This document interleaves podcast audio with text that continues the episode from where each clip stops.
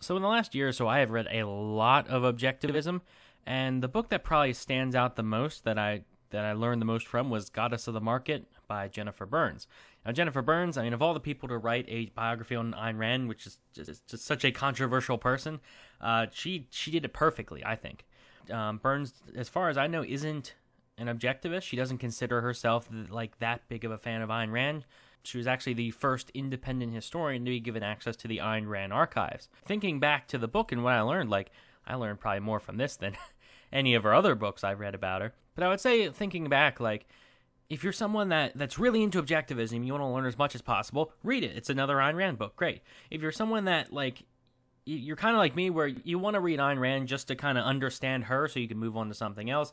You're someone that just wants to understand what objectivism's all about just just to understand it. You're not even that big of a fan. You might not be an objectivist, but you just want to understand why she's so popular, what's going on, why she's so controversial. This is one of the one of the two books I would recommend. The other being For the New Intellectual, which really short. Uh, but this this is fantastic. It talks a lot about her personal life, but it also focuses a lot on her philosophy, on objectivism.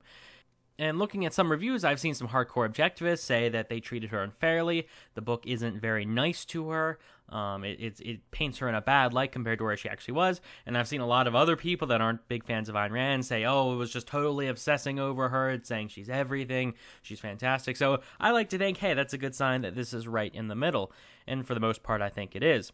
Uh, I've seen some criticisms that I think are justified that say the subtitle, Ayn Rand to the American Right, isn't too accurate because from what I got from the book, it doesn't paint her as part of the American right at all. It actually paints her as a libertarian because she had a lot of good um, communi- communication. She had a lot of good friends for a time with uh, plenty of libertarians, people that I would consider libertarians. At least she knew Murray Rothbard, she knew Mises, she knew um, Henry Hazlitt. She actually, I believe, met Henry Hazlitt's wife and worked with her, and that's how they, they met. For a time, she wrote stuff for the Foundation for Economic Education, knew Lawrence Reed, uh, and she also knew Isabel Paterson though I've read uh, pretty much all of her works, a lot of like the Objectivist magazine newsletter that, and again, when it comes to like painting her as right wing, she does attack the right wing a lot, but she attacks like the establishment right wing.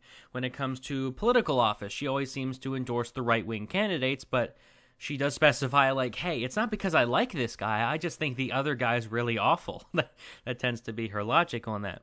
So I just think it's fantastic. Like it really does specify both her philosophy and her as a person. Now, to give you my impression, if, if you think this book might be like too favorable to Ayn Rand, after reading this book, I thought, hey, I don't know if I'd want to meet her. I mean, her philosophy is pretty great, I personally think, but I don't know if I'd really want to spend time with her as a person. She she definitely had a lot of flaws, as clarified in this book, assuming it's all true.